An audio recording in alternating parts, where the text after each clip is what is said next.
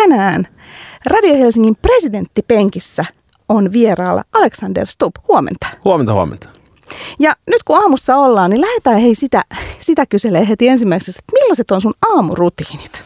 No mä oon tällainen aamuvirkku, eli mä menen aika aikaisin nukkumaan yleensä 9 ja 10 välillä ja sitten mä herään 5 ja 6 välillä. Ja rutiini on aika pitkälti se, että ensimmäiset kolme tuntia niin mä juon kahvia, luen, otan muistiinpanoja ja teen jonkun aamutreenin. Ja siinä se rutiini suunnilleen on. Onko sulla kauan ollut samat rutiinit? On ollut, että itse asiassa ei nyt ihan pienestä saakka, mutta, mutta mä oon aina mennyt aikaisin nukkumaan ja silloin pystyy herää aikaisin. Että ne kolme ensimmäistä tuntia aamulla on sellaista niin kuin omaa aikaa. No jos mennään sitten sinne lapsuuteen, niin harva ihminen ajattelee lapsena niin kuin urahaaveena, että musta tulee Suomen presidentti. Ei. Niin, tota, Paitsi Paavo Väyrynen. no, luultavasti. Mutta millaisia urahaaveita sulla on ollut? Mä halusin ammattiurheilijaksi. Ensin jääkiekkoa ja sitten golfia. Jääkiekon puolella tietysti mun isä oli NHL pääkykyjen etsiä Euroopassa ja, ja tota, muistissa aina sanoi mulle ja Broidille, kun pelattiin lätkiä, että muistakaa pojat opiskella kieliä. Mitä se pappa höli? Sitten me puhutaan sun kanssa ruotsia ja äidin kanssa suomea ja ostaa hyvin englantia. Että me mennään NRI, ettei tässä mitään muita kieliä tarvii. Tajuttiin myöhemmin, että se oli kykyjä, että se näki, että noista kundeista ei tule mitään. Tota, ja, ja, mutta ei ollut varmaan, jos niinku luokkakaverilta olisi kysynyt, niin, niin kuka on viimeisin henkilö, joka menee politiikkaan tai pyrkii presidentiksi, niin se olisi ollut meikäläinen. Mä veikkaan, että ne olisi pannut mut joku niinku urheilumanageriksi tai, tai sarjayrittäjäkategoriaan. No missä vaiheessa sulle rupesi tulee selville, että ammattiurheilija ei niin kuin ole ehkä se urahaave sitten kuitenkaan? Ää, syksyllä 1989, eli mä lähdin Jenkkeihin opiskelemaan ja ajatuksena oli se, että mm, musta tulisi golfammattilainen ja saisin taloustutkinnon. Just mä otin yhden makrokurssin ja sitten mä pelasin yhdessä turnauksessa, jossa oli Phil Mickelson ja mä totesin, että mun kädet ei ole noin hyvät kuin ton, vaikka se vasemmalta pelaa ja, ja, tota, ja sitten myöskään ehkä niin kuin makro ei vetänyt puoleensa. Ja sitten siinä tammi-helmikuussa 1990, niin mä otin ensimmäisen kurssin kansainvälisessä politiikassa ja se oli, se oli sitten meno. Eli ehkä kaikille nuorille, no sekä pojille että tytöille, niin voi todeta, että mun, mun niin kuin herääminen tähän akateemiseen maailmaan, niin, niin syntyi vasta kun mä olin 21-vuotias. Eli, eli aika myöhään oikeastaan, vähän päällekin 21. Eli, sitten kun mä hurahdan johonkin, niin mä hurahdan kunnolla ja sen jälkeen ei niin sanotusti taakkepäin katsottu, vaan mä istuin neljä vuotta kirjastossa ja luennoilla ja, ja innostuin maailmasta, maailmanmenosta. Sattuu olemaan se aika, kun kylmä sota loppui ja kommunismi kuoli ja kaiken piti olla hyvin ja historian piti loppua ja tässä sitä nyt sitten ollaan. No sä sanoit äsken, Alexander Stubb, että teillä puhuttiin kotona kahta kieltä. Ja itse kun olen kaksikielinen, niin mua kiinnostaa aina se, että miten sä ajattelet? Millä kielillä? Meneekö se niinku sekaisin vai onko se niinku, että mitä sä ajattelet vai millä se menee? Kielihan aina sosiaalisesti mm. vahvasti linkissä ja, ja nyt tietysti meidän yksi kotikielistä on englanti. Eli, eli, ja jossain vaiheessa mä huomasin, että ehkä ammatillisesti niin mun vahvin kieli oli sitten englanti, koska mä olen tehnyt kaikki tutkimukset ja, ja, ja opiskelut muut ja työt englanniksi. Et se riippuu, jos mä puhun vaimon kanssa, mä ajattelen englanniksi, puhun lasten kanssa, mä ajattelen ruotsiksi, mä puhun Broidin kanssa, mä ajattelen suomeksi, että, että sitä kautta se tulee. No sitten kävin vaklamassa tuo tietysti etukäteen kaikki niinku asiat somessa. Apua, apua. Mutta mua kiinnostaa myös se, että tota noin, onko kukaan tota, puhutellut sua sun niinku oikealla etunimellä, ihan ensimmäisellä nimellä? Ei ole siis Kai, Kai Jöran Alexander ja siinä on vielä niinku Kai Seelä ja väliviiva Jöran. Se tulee mun isoisän nimestä Kai Setälä. Kai oli kyllä koolla, mutta kuitenkin hän oli supi suomenkielinen ja, ja sitten Jöran. Ja, mutta se oli kyllä pienestä pitää niin alleviivattuna se Alexander ja ja itse asiassa mullahan oli kutsuma nimi, jolla kaikki mun lapsuuden ystävät mut tuntee ja edelleen siksi kutsu, eli Tiko. T-I-C-O.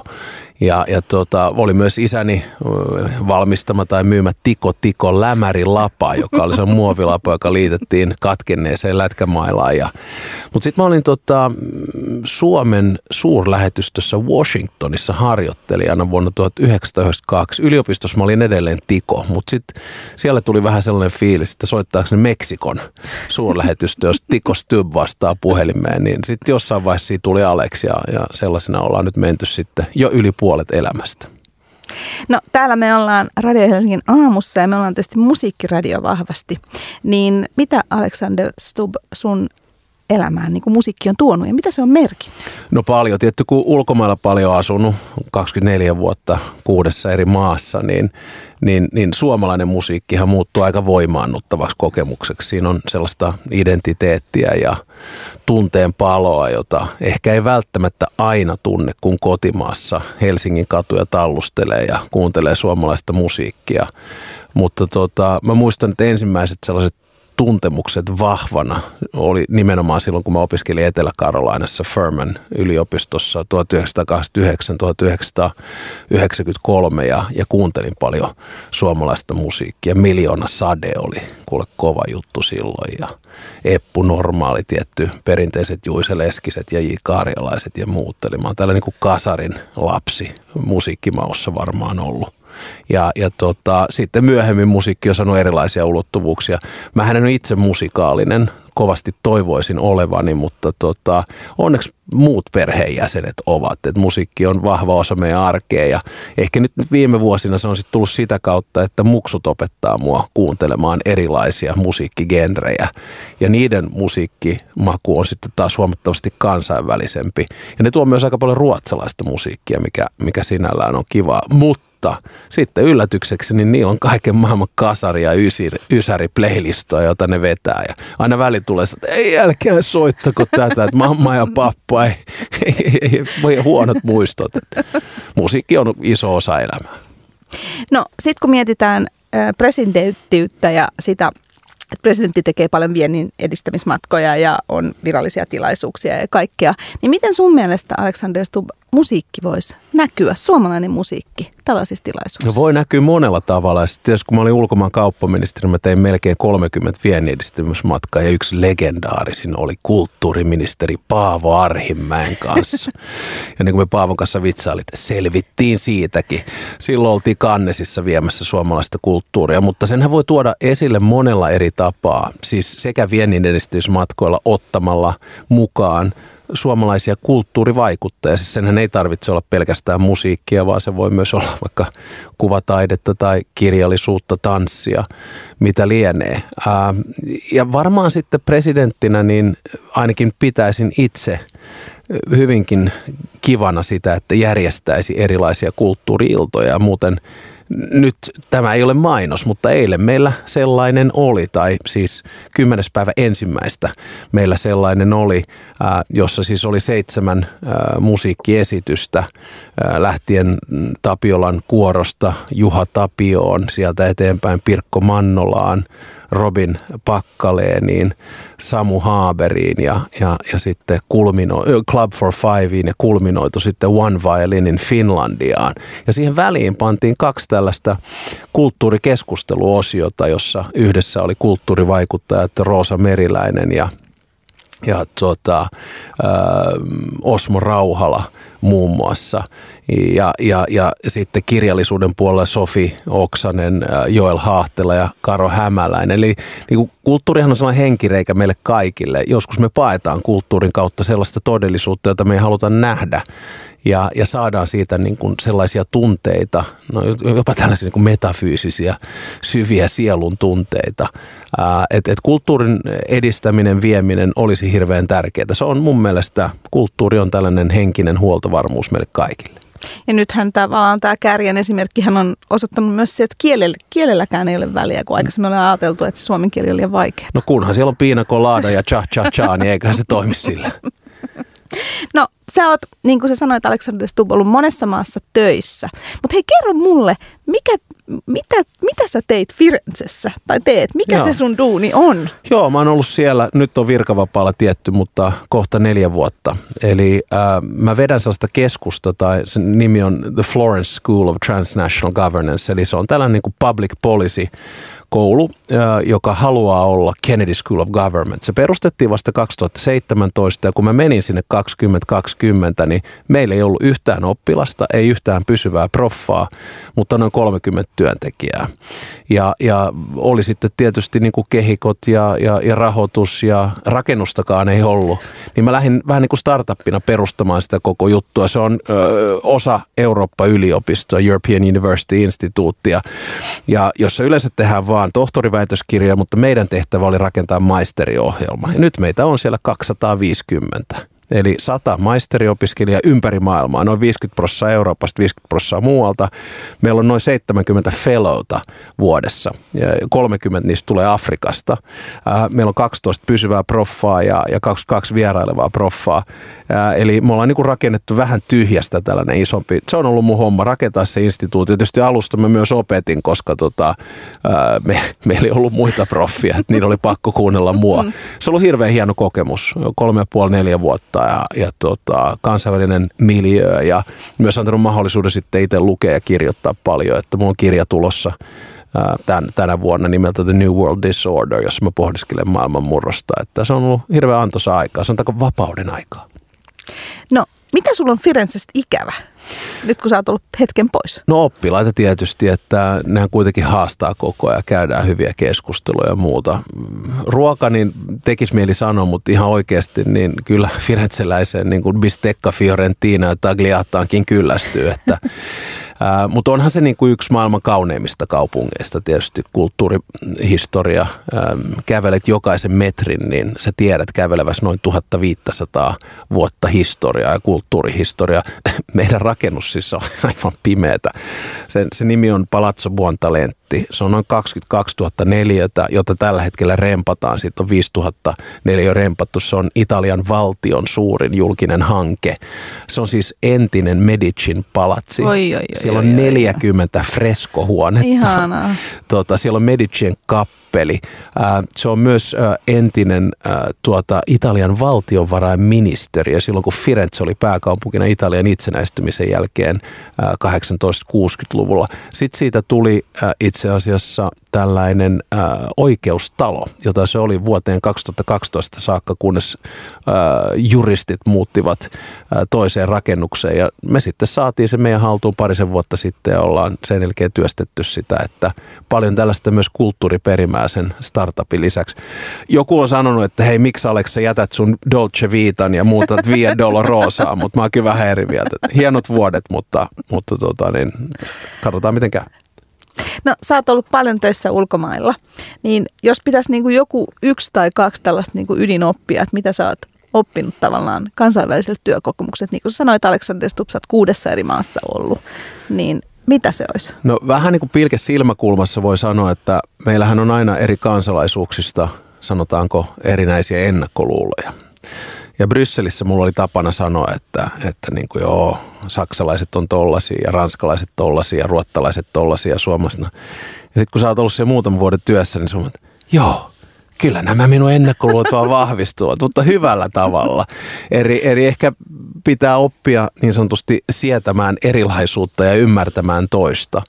Ja, ja välillä ehkä tällainen suomalainen suoruus, rujous jopa, joskus myös ujous, niin ei aina välttämättä toimi että on oppinut ehkä elämään erilaisuuden kanssa ja sitten sitä myös niin kuin sietämään, koska meillähän on taipumus ihmisinä vähän niin kuin tykätä identifioitua sellaisten tyyppien kanssa, jo, jotka ovat meidän kaltaisia. Siis jos me katsotaan meidän ystäväpiiriä, niin harvemmin on sellaisia, jotka on ihan täysin eri mieltä kaikesta, vaan aika samanmielisiä tyyppejä. Että sellaista tiettyä avaruutta se on varmaan sitten opettanut. Mutta sitten toinen ehkä tärkein kysymys opettanut mulle tätä kotimaan rakkautta. Siis se muuttuu melkein niin kuin pateettiseksi siinä, siinä onassa omassa niin kuin kansallisessa omahyväisyydessään, että oi ihana muuttaa Suomeen ja oi oi täällä on, täällä on niin kivaa ja kato nyt tuotakin rakennusta ja täällä on niin puhdasta ja kaikki toimii. Ja sitten tietysti ne, jotka asuu Suomessa kauan, niin ei täällä mikään toimi, ei tästä tule mitään. Tätä tää on. No sä oot tunnettu urheilijatyyppinä, hmm. niin jos pitäisi valita vaan yksi urheilulaji, niin mikä se olisi? No talvella se olisi varmaan murtomaa hiihto ja sitten kesällä se olisi pyöräily. Miksi? No molemmat liikuttaa ja liikuttaa aika vauhdikkaasti ja myös pitkälle ja luonnossa. Siis varsinkin murtomaa hiihto on siis ne kokemukset, mitkä on jossain tuolla Oittaa ladulla Lapissa. No tänä vuonna mä oon hiihtänyt Rukalla, Kainuussa, Vierumäellä, Salppurissa. E, siellä keskellä metsää, hiljasta, puut valkoisia, täysin jäässä, niin se on, se on ihan järisyttävä niin kuin kokemuksena. Ja pyöräily sen takia, että sitä aistii asioita ihan eri tavalla maantiellä tai jossain sorateelle, jos gravelia vetää ja molemmista tykkään kovasti. Onko sulla mukana välineet, jos sä lähdet tuonne tota vaalikierrokselle? On joo, tai siis ainakin hoidetaan välineet jostain. Mehän liikutaan aika paljon pakettiautolla siellä mulla on sitten sukset mukana, jos pääsee ladulle. Muuten sitten, jos on, ei päästä ladulle tai muuta, niin sitten on aina lenkkikamat. Ja meillähän on ollut tässä kampanjan aikana myös näitä niin sanottuja yhdistäviä lenkkejä, jotka on pieni jumppa ja puolen tunnin kävely. Ne on ollut hirveän kiva tapa tehdä kampanjaa, koska se saa ihmiset liikkeelle matalalla kynnyksellä. Siis se on ihan vaan perus sellainen kilometrin, kahden kilometrin kävely, mutta jokainen siitä virkeämmäksi tulee. Nyt esimerkiksi Narinkka-torilta käveltiin tänne, niin kummasti sitä vaan taas jaksaa. Nimenomaan. No, sä oot kiertänyt tuolla vaalitilaisuuksissa, niin kun ihmiset lähestyy sua, Alexander Stubb, niin mit, miten ne lähestyy, millä ne aloittaa ja miten ne kyselee? Joo, itse asiassa tämähän on hirveän kiva kampanja siinä mielessä, että nyt ollaan ulko- ja turvallisuuspolitiikan kanssa tekemistä. Mä oon tehnyt kansallisia kampanjoita, eurovaaleja, nyt pressavaaleja. Kansallisessa kampanjassa ihmiset tulee hirveän usein esittämään ongelmia tai valittamaan, mikä on ymmärrettävä, se on niin kansanedustajan tehtävä. Eurooppa-kysymyksissä se on ehkä vähän erilaista myös. Mutta pressavaaleissa tällä kertaa varsinkin tämän maailmanpoliittisen tilanteen takia niin kysymykset on puhtaasti ulko- ja turvallisuuspolitiikkaa. Ne on meidän puolustusta, NATOa, Venäjän uhkaa, Ukrainan sotaa, Gaasan tilannetta, Jenkkien vaalia, Euroopan yhdentymistä, tämän tyyppisiä asioita. Että on ollut oikeastaan aika kiva keskustella ja, ja sitten tietysti meillä on sellainen regiimi näissä kampanjatilaisuuksissa, koska mä en ole koskaan tykännyt siitä, että poliitikot pölähtää paikalle, sitten se menee seisoin kuin laatikon päälle ja rupeaa paasaamaan. Se ei ihan oikeasti kukaan ei jaksa kuunnella. Niin meillä on sillä tavalla, että meillä on aina joku tyyppi, joka haastattelee mua. Se kyselee, että miten kampanja on mennyt tai mitä tämä rajatilanne ja, ja mitäs meidän NATO-jäsenyys tai jotain tällaista. Ja mä sitten vastailen ja se on kiva tapa, se on dialogi, ihan niin kuin telkkarissakin tai radiossa. Että jos sä nyt tässä sönkötät yksin, niin no totta kai sulta läpi läppä lentää, ei siinä mitään, mutta dialogi on aina kivempi. Ja, ja tuota, sitten sen jälkeen me yleensä otetaan kuvia ja niitä on nyt tullut varmaan yli 10 000 jo otettua. Että se on se niin kuin regiimi. Me ollaan noin puoli tuntia, 45 minuuttia paikan päällä ja sitten mennään taas eteenpäin. Miltä se tuntuu muuten nähdä itsensä niin paljon kuvissa? Sä oot niin kuin poliittisen uran aikana tietysti ollut ihan hirveästi, mutta edelleen, katoksa niitä miten? No kyllä sitä vähän niin kuin immuunina, että ei, ei sillä tavalla enää kattele, että oliko tuossa joku ryppy ja miksi mulla on noin isot hampaat ja sä tiedät, ei se, niin kuin, se, on, se on mitä on, että ei se mulla hirveän paremmaksi siitä muutu. Äh, mutta nyt täytyy myöntää, että meillähän on siis aivan häkellyttävän hyvä sometiimi. että meillä, on, meillä on siellä muun muassa Kimmo Falk kuvaamassa ja Emmi ja Janina ja muutama muut. Mä, mä vaan katon niinku niiden tapaa tehdä. Ja kun ne saa aivan käsittämättömiä kikset, kato, kato Alex, miten tuo valo tulee tuolta. Mutta nyt ne sanoo, että kuule, Kimmo sanoi mulle yksi päivä, että kuule Alex, nyt susta ei enää kyllä saa mitään pärstäkuvia, kun siellä on niin paljon ihmisiä, että mä nyt otan sitten vaan ihmisten selistä kuvia. Mutta okei, okay, näin tehdään. Että mä, mä katon ehkä enemmän sitä niin kuin, äh, kuvaustyyliä kuin, kuin kuvia itsestäni. Toki sitten myönnän, kun ollaan nämä kampanjakuvat valittu ja muuta, niin siinähän on otettu niin kuin satoja, ellei tuhansia kuvia, ja sitten niistä meidän tiimi valitsee ja esittelee, että meidän mielestä Alex nää, että tämän tyyppistä se on. No miltä tuntuu sitten, presidenttivaalihan on aina niin kuin eniten henkilövaali on kuitenkin. Jo, oh, oh. Tavallaan eduskuntavaalit ja muut vaalit, joo, ne on kuitenkin puolue. puolue. Niin. niin, sä et äänestä puoluetta mm. tässä. Niin joo. miltä se tuntuu? No ihan hyvältä oikeastaan, koska mähän tulin puoluepolitiikkaan itse vasta 2004 itse asiassa tammikuun 13. 2004, no niin. että tässähän niin kuin vietetään kuule äh, 20-vuotis juhlavuotta, mm. joo. Ja, ja tota, mutta ihmiset ehkä ymmärtää, että pressavaalit on tällainen henkilövaali, jossa on väliä sillä, siis siinä on kolme asiaa millainen sun ulkopoliittinen kokemus, asiantuntemus ja verkostot on. Se on niin kuin ykkönen. Sitten kakkosena tulee se, että millainen sä olisit ylipäällikkönä, koska pressa mm. päättää niin kuin sodasta ja mm. rauhasta. Okei, okay, konsultoituaan eduskuntaa, mutta kuitenkin. Ja sitten kolmas on se, että vastaako tämä ehdokas minun arvomaailmaa. Ja ainakin itse, kun olen presidenttejä äänestänyt ja valinnut, en rupea tässä avaamaan, ketä olen äänestänyt, mutta mä oon aina katsonut sitä henkilöä, en suoranaisesti sitä puoluetta. Ja, ja sen kyllä aistii myös näissä vaaleissa, että tulee hirveän moni ihminen, joka sanoo, että hei kuule, mä en ole koskaan kokoomusta äänestänyt, mutta... Tai sitten joku tulee sanomaan, että, että, tota, että, että no tämä kokoomus nyt on tällainen puolue, mutta tota, voimme sua ääni. Että niin kuin se, se vaihtelee mm. hirveästi ja se on kiva nähdä. Ja se, mikä mulla on ollut kaikista kivintä, että on, on niin kuin sitä palautetta on tullut, että sanotaanko meidän poliittisen spektrin molemmilta laidoilta, oikealta vasemmalle. Niin se pitää olla, koska pressa ei voi olla oikeistolainen, ei voi olla vasemmistolainen, ei voi olla liberaali, ei voi olla, ei voi olla konservatiivi, ei voi olla kaupunkilainen, ei voi olla maaseutulainen, vaan pitää olla vähän. Musta Lee Anderson sanoi koko kansan presidentti. Se on, niin, kuin, niin se pitää vaan olla. Näin se on. No sä oot ainakin mediassa hirveän energinen. Toki hmm. niin kuin mediahan ei ikinä kerro kaikkea.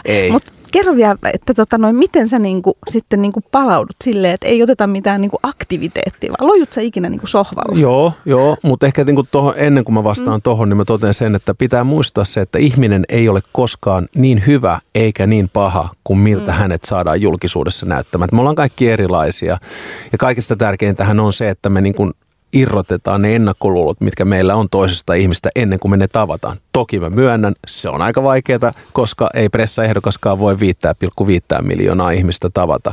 Mutta, mutta ihmiset ovat erilaisia ja, ja tuota, se pitää ymmärtää.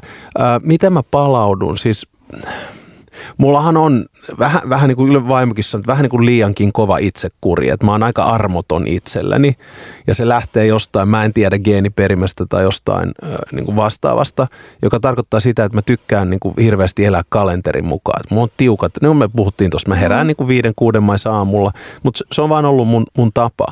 Mutta palautuminen taas on hirveän tärkeä osa elämää. Mä, mä, mä uskon näin, että jos sä haluat, jo, jos sä uskot siihen, että mieli ja keho on yhteyksissä, niin sitä kehoa sä hoidat sillä, että sä nukut tarpeeksi ja mä yritän aina kahdeksan tuntia. Viime oli seitsemän, mutta kahdeksan kuitenkin yritän. Sitten sä syöt suht koht fiksusti. Ei tarvi olla mikään hirveä terveyspoliisi, mutta esimerkiksi nyt mä vedän tämän kampanjan loppuvaiheen ilman sokeria ja alkoholia. Ihan vaan sen takia, että mä yritän niin kuin sitä kautta maksimoida energiatasot. Ja sitten sä liikut sen tunnin päivässä, koska se antaa aina kaksi tuntia lisää energiaa. Se on se niin kuin kehon hoitaminen. Ja mielen hoitaminen on sitä, että sä oot utelias, avoin uusille ajatuksille koko ajan. Sä luet, sä kuuntelet, sä keskustelut. Ja ainakin mulle se sitten antaa virkkeet, mutta hei, ei, ei ole yhtä oikeaa tapaa tehdä. Että pitää aina myös olla armollinen itselleen. Että eletään erilaisia elämänvaiheita. Joskus voi olla sellaisia vähän niin kuin jaksoja, jolloin menee tosi hyvin. Ja sitten voi olla sellaisia jaksoja, ah, nyt mä en jaksa. Juuri näin. Ja se on just ihanaa, että ihmiset on erilaisia. Totta kai, totta kai. Juuri näin. Hei, nyt lähtee sitten viimeiset tavallaan tällaiset tsemppaukset. Tässä on vielä tällainen vajaa kuukausaikaa. Niin mikä on sellainen biisi, Alexander Stubb, mikä niin kuin antaa sulle vähän sellaista tiedätkö, voimaa, sä oot menossa vaalitilaisuuteen tai tenttiin tai johonkin ja tarvit pientä sellaista tiedätkö, nostetta, niin mikä biisi ja miksi? No mulla on itse asiassa paljon biisejä. Nythän mun tekisi mieli sanoa uudestaan niin kuin Kaija K. Supernaiset korkkarit kattoon, koska se oli mun elämäni biisi, mutta se on sitten vähän niin kuin, mutta mä ottaisin sitten varmaan Ellinora Leijona kuningas, että siinä on jotain sellaista, joka joka kerta kolahtaa tavalla tai toisella. Mä oon aina tykännyt Ellinorasta, sillä on paljon tällaisia voimaannuttavia biisejä, että sen, sen laulutapa on, on erilainen ja se on hyvin vahva ja hän tulkitsee myös todella vahvasti. Että se on yksi mun voimaannuttavista biiseistä. Ja mehän kuuntelemme sen tämän haastattelun lopuksi. Oikein paljon kiitos Alexander Stubb ja tsemppiä loppurupistukseen. Kiva, kiitos. Tässä on vähän jäljellä vielä.